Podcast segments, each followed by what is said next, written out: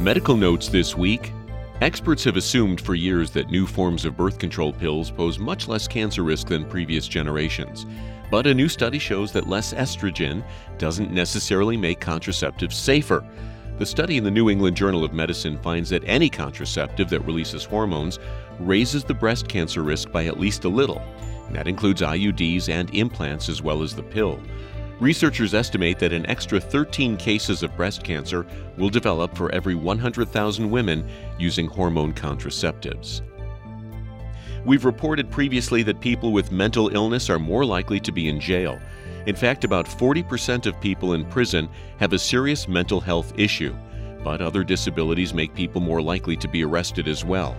A study in the American Journal of Public Health finds that people with emotional, physical, cognitive, or sensory disabilities are about 44% more likely to be arrested compared to people without disabilities. Researchers say police need more training on how disabilities may affect compliance with their orders. And finally, those late night snacks that take a toll on your waistline may also be giving you wrinkles. A study in the journal Cell Reports shows that midnight snacks disrupt circadian rhythms in about 10% of the genes of the skin. The end result is a reduction in the activity of an enzyme that repairs sun damage to the skin. And that's Medical Notes this week.